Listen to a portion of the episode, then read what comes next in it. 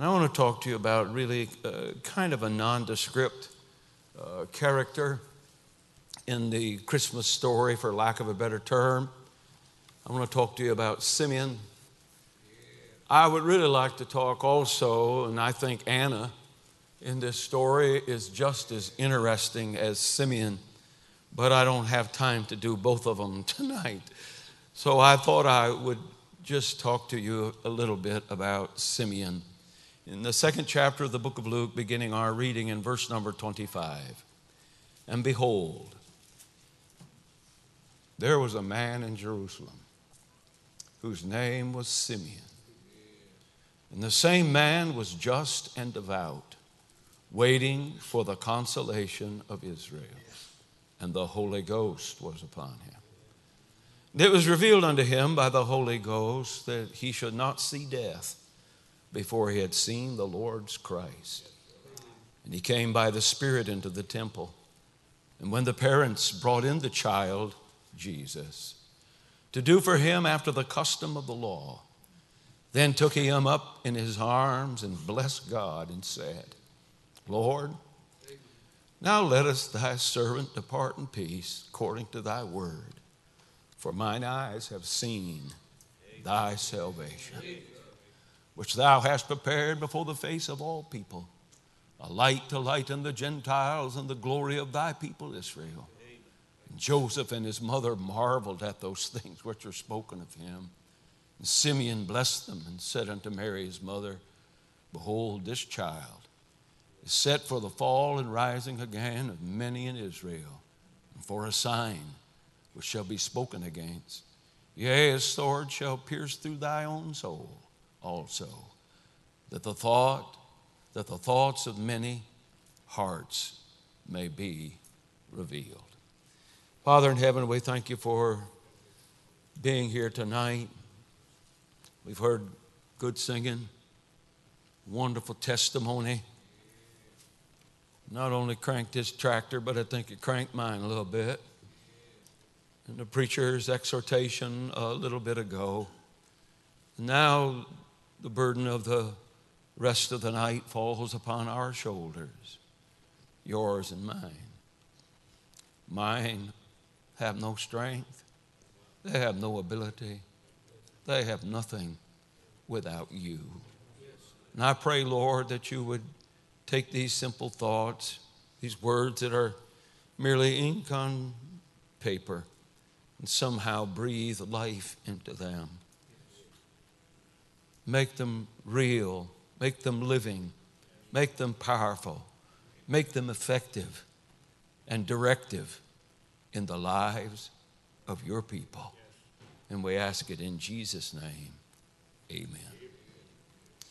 I want to talk to you about this prophecy of Simeon.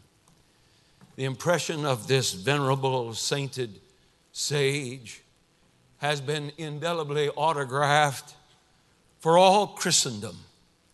As I think most of us yearn, as Simeon did, for this day when Jesus will come again. Amen. I can see him there in that verse, verse 27, when the parents brought the child Jesus to do for him after the custom of the law then took him up in his arms. That man took the Son of God in his own arms, in his own hands. And I can see him lifting up that little baby, maybe six, seven, eight pound bouncing baby boy, and recognizing that God had answered his prayer and that the Holy Ghost had genuinely spoken to his heart and soul that he would live long enough to see that hour. There's some great things said about this man. He was the son of Hillel. He was the father of Gamaliel, the, high, the priest later on. He was president of the Sanhedrin himself in AD 13. He's just, he's devout, He's a righteous man. He's a good man. I think he, the thing that makes him righteous is that he was right with God. He had obeyed God's commandments. He was not sinless, but for his sins, he had offered the necessary sacrifices under the Old Testament economy. He was awaiting Christ's coming. The prophecy of Daniel, chapter 9, he was watching and waiting for the consolation of Israel. Why? That Israel might be given light. We says there that we know that Messiah cometh, who is called Christ. When he is come, he will tell us all things. And he said this about himself one day I am the light of the world. What a wonderful thing it was in my life and in your life if you're a born again child of God when the light of the world burst across the darkness of your soul. And then to deliver them from ceremonial law. Romans chapter 10 and verse number 4 Christ is the end of the law for righteousness' sake. And then to establish, to establish his kingdom. I say this also. It was a consolation for the church. He is our propitiation. He is our advocate. He is the fountain of all blessing. He is the justifier. He is our Savior. He is our Lord. And He can deliver us from this old world. I think one of the most important statements in this little vignette of the life of Simeon, it says there that the Holy Ghost was upon him. What a wonderful testimony to have said about a man there in the Word of God that the Holy Ghost was upon him. The Holy Ghost had revealed to him that he would not die until he saw the Lord's Christ, until he saw the anointed one. And then it says in verse 27 also that the Spirit of the Lord, the Spirit led him. He came by the Spirit into the temple at a very significant moment. Jesus was brought there. You just go back a little bit, verse 21 when eight days were accomplished for the circumcision of the child, his name was called Jesus. They were doing what they were supposed to do, Mary and Joseph with this child. And it just so happened as they obeyed the scripture that that boy, that wonderful child, came there. When he came, Simeon was there, and Simeon recognized the Holy Ghost spoke to him. He's the one. That's him. He's the one I promised you that you would see. You know, I believe this. Let me just meddle a moment. I think we'd have better kids if we had better parents. I see children every once in a while, kids, know little or nothing about the things of God. I see kids out in the world with earrings where they don't have ears and all tattooed up and dressed uh, absolutely ridiculously. And I'm not ashamed of the children, I, I'm ashamed of their parents who would let them even go out of the house dressed like some of them do. The Lord willing, I'm, uh, I'm going to praise God with what days I have left on this planet. I think a lot of kids are ungrateful. My wife recently was involved in a, uh, some Christmas carols at church, and she was amazed that the kids didn't even know, you know, bus kids and kids like that. They didn't even know uh, the Christmas carols. They know Jingle Bells and Santa Claus is coming to town, and I saw Mama kissing Santa Claus. They know all of those. But thank God, thank God for those of us that were raised by old fashioned parents who taught us the things of God. Thanks be unto God for his unspeakable gift. I preached last Sunday morning in Baton Rouge, Louisiana, on that text. And my title of my sermon was, He is Beyond Words. He is beyond words. Thank God for his unspeakable gift. With this child in Simeon's arms, the Bible said he took him up. He blessed God. He blessed God. This ancient, this aged seer, his humanity had touched deity. Life had contacted death. The creature was now coddling the creator. The servant sees his master, the subject his king, and the sinner his savior. And he said, Blessed be God. Then, verse 29, I think he's satisfied. Now let us thy servant depart in peace. I've got what I came for. I've recognized what I've longed for. I've felt with my own hands the, sal- the salvation of the world. I've seen him with my own eyes. He said that in verse 30 Mine eyes have seen thy salvation. He recognized what all man needs. Salvation is wrapped up in a person. It's not in a system. It's not in religious regimen. It's not a bunch of do's and don'ts. But salvation is wrapped up in the person of the Lord Jesus Christ. He's the Savior. I like what it says in verse 31 which thou hast prepared before the face of all people. I believe, like the brother when he was testifying, it's a whosoever will gospel. It's not just for a certain group of people, it's not just for the elect, it's not just for this one or that one. It's a whosoever will gospel. I am thank I am thanking God tonight for that. Whosoever will may come. Verse 32 a light to lighten us, the Gentiles, and the glory of thy people, Israel. The Holy Spirit revealed to him the Gentile church and then the restoration of Israel. It's all right there in that one little verse. The Gentiles, the church, then the glory of his people.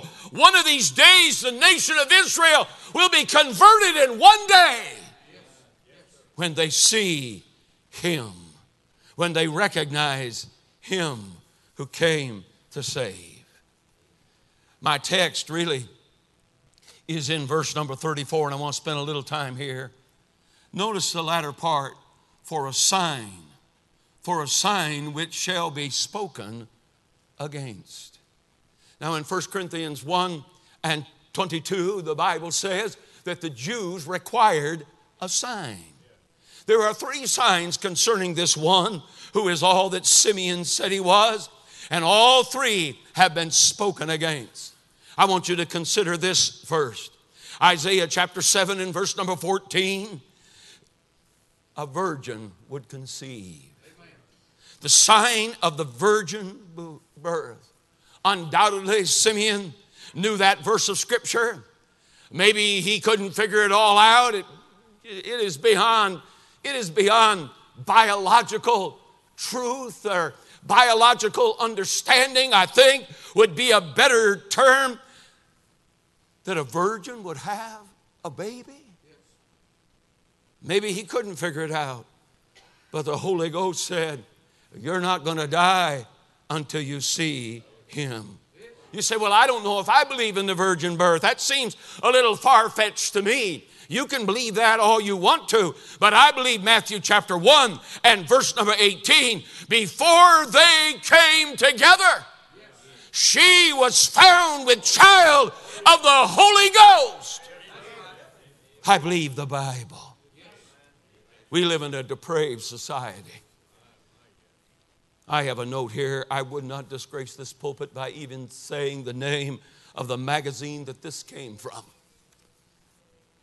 But it was in a religious paper. Someone quoted um, this magazine said about the virgin birth, said that really what it was was a stupid couple who agreed to have a more intelligent friend.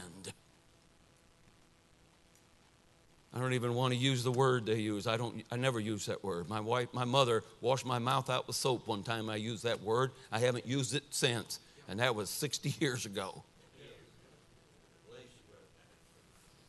That's what the world believes. Mary and Joseph were ignorant, so they got a more intelligent friend to come by and deal with Mary, for lack of a better term. Joseph and Mary had a son who was a genius. I'm going to tell you something this evening.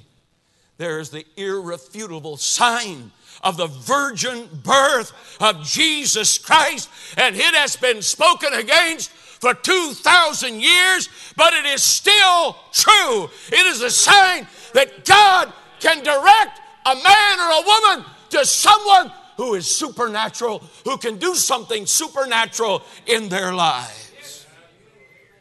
It may be biologically impossible, but it is not theologically impossible. I like, I like this term from Luke 135 that holy thing which shall be born of thee shall be called the Son of God. And with God, verse 37, nothing is impossible. It did not stretch God's imagination, it did not uh, take God's strength for what took place there with Mary and the Holy Ghost. It was God's plan for the redemption of mankind. Oh, skeptic, may you see the sign of the virgin birth. You see, the things that are impossible with men, they're possible with God. In Matthew chapter 12, verses 38 through 42, there is the sign of the resurrection from the dead. He was set, the Bible says here, Simeon said, for the fall and rising again of many. The resurrection trips up a lot of people.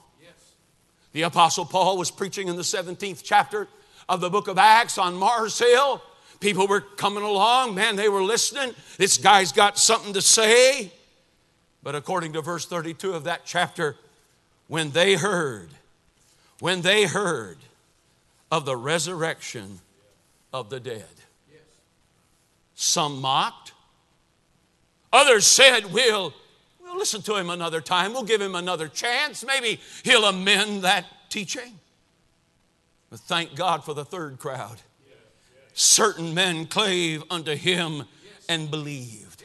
In that little verse, you have all three reactions to the gospel there's rejection, there's reticence. I'm not sure. I'm not going to step in and buy all this. But thank God for those of us that have received what was said the reception, the divine reception of the truth of the resurrection of Jesus Christ. Jesus said in Matthew 12 and 39, this evil generation is getting but one sign. I'm going to die, I'm going to rise again, and he did. And really, that ought to be enough. Jesus said, I am the resurrection and the life. He that believeth in me should not perish, but have everlasting life. Believest thou this? He said to Martha. Verses 41 and 42, Nineveh rises in judgment. Queen of Sheba rises. Nineveh, because a better preacher than Jonah was preaching. The Queen of Sheba, a wiser than Solomon, was teaching. Same crowd in Matthew chapter 11 at Capernaum. Because these mighty works being performed are more tolerable for Sodom than for you, Jesus said. And I thought about that this afternoon. What about the United States of America? We have Bibles. We have stacks of Bibles at our house that we don't even open. There are probably more Bibles in America than there are people in America. We have churches on every corner, especially in this part of the country. And many of them are preaching the gospel plain and simple as God gave it. But that crowd back then, they had no Bible. They had no Bible. There was no there was the Old Testament. They didn't have the Gospels when Simeon was alive. They didn't, he's part of the gospel. I know sometimes the Word of God is being ripped from our arms. There are churches in this country. I get so weary. I don't preach in any churches that aren't King James churches, not by design, but I don't think anybody who has that other Bible would want me around, frankly. I would be compelled to say something. I'm not going to, if the king, I, I, put a, I put a King James Bible in a preacher's face about three weeks ago who's been fiddling around with the ESV. And I said to that young man, I said, I'm going to tell you something, son. If I didn't believe that King James Bible was the Word of God from cover to cover, I would put it down and I'd never preach another sermon as long as I live. If we don't have the Bible, we're in serious, serious shape. They had no Christian witness, there was no church, there was no power of God. Listen, when this came down in this chapter, a curtain, a 400 year curtain, had silenced the voice of God in all of Israel. They hadn't heard a thing from heaven in 400 years. No Holy Spirit restraint, no power of God, little access to truth. Thank God tonight we have, we have the truth. He arose. And we too will rise again one of these days. That's been spoken against. In Matthew 24 and 30, then shall appear the sign of the Son of Man in heaven. You can mark her down, neighbor. Jesus is coming again. Men have laughed, they've spoken again it. They thought he was coming in their day. I heard, it, or my wife heard a preacher the other day. I hadn't thought about this in a long time. He talked about, he talked about a guy wrote a book, uh, 88 Reasons Why Jesus is Coming Back in 1988. That was a long time ago. That was 30 years ago. If my math is right, my high school math is right, really my grade school math is right. That was 30 years ago. And he hasn't come. But I tell you something, neighbor, he is coming again. Would God he'd come tonight? I think the Apostle Paul thought he was coming in his day. I think Stephen, I think the early disciples, they thought he was coming in their day, and he could have, but I, uh, God had a different plan. Those first two signs I've mentioned. But I'm here to say this this Christmas season, you may not have bought me any presents. I don't know if anybody's bought me any presents. It's not going to bother me. I'll be frank with you, I haven't bought anybody any presents yet. I usually wait till Christmas Eve when everything's been picked over and they're about giving it to you. That's my way of thinking. And listen, if you want what's already been bought for me and Jesus comes tonight, you can have it. My address is 1198 Cash Drive in Day Heights, Ohio, and uh, it's got a green mailbox out front. It's a brick house. You can't miss it. You can go and ransack the whole place for all I care. I'm gone. I am gone. He's coming for his saints. And thank God, one of these days after that, he'll be coming with his saints. we'll be riding white horses, his eyes a flame of fire, his head crowned with many crowns, clothed with a vesture dipped in blood and his name will be called the Word of God. And he'll cry with the multitude of the watchful believers. I say tonight, even so, come, Lord Jesus. Now, the preacher, he likes me to preach a long time. i will be 70 years old pretty soon, next year. I don't preach as long as I did when I was 25 or 35 or 45. I, you say, why not? I'm tired. I'm, I'm, I just preach the way I preach and try to get it said and get out of the way. But I heard a wonderful story a long, long time ago about two neighbor boys. They grew up together. They were bosom buddies. They fished together. They played on the ball teams together. They terrorized the neighborhood together, probably. And uh, war broke out, World War II broke out, and they both went off to war together. And they, as fate would have it, they served in the same uh, regiment. They were together all across the battlefields of Europe. One day, one of them was kept behind for some reason, the other one went out, and he was sorely wounded. He did not come back. He asked other soldiers and his friends, and uh, what about what about Bill? What, what about Bill? Well, we, last time I saw him, he seemed to be okay. What about Bill? And they would come back from the battle, what about Bill? What about Bill? Days went by, and he just badgered the commanding officer.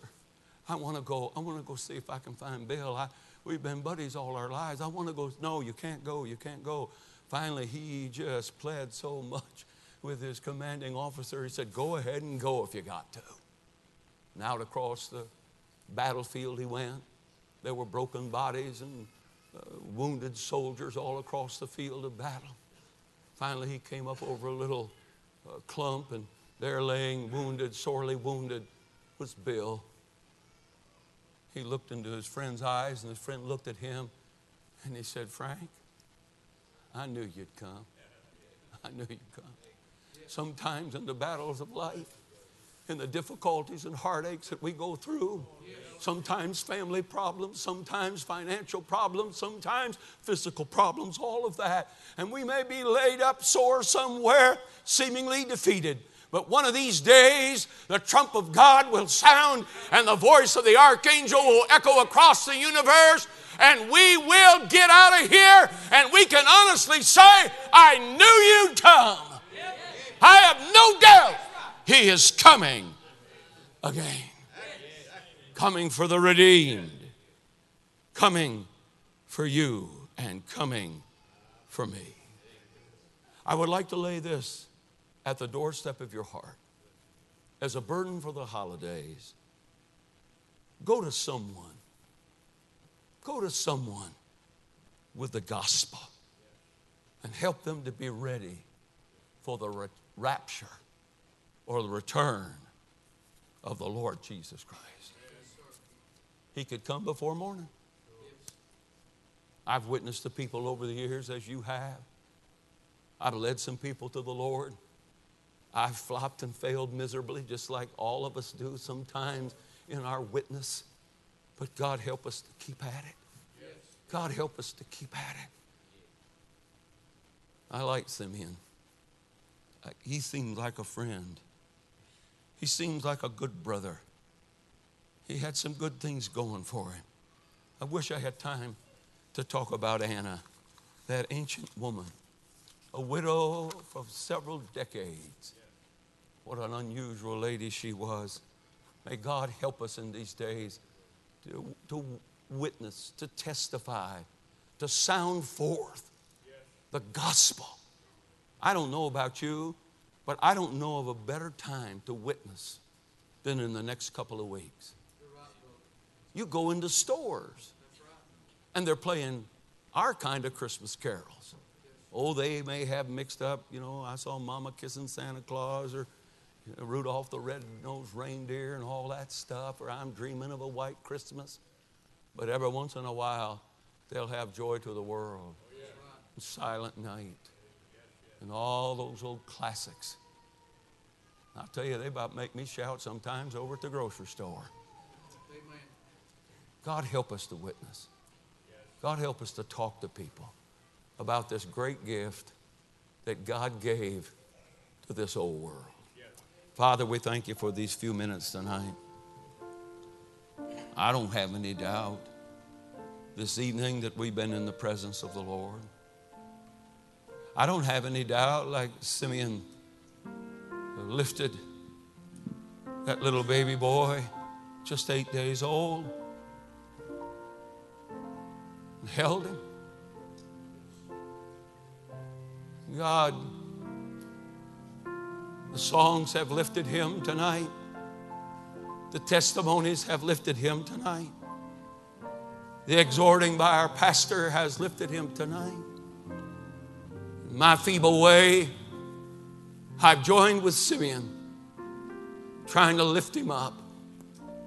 Tell folk of this great Savior that we have, our great God and Savior Jesus Christ, our great Lord, our Redeemer, the one that forgave us, the one that bought us with his own blood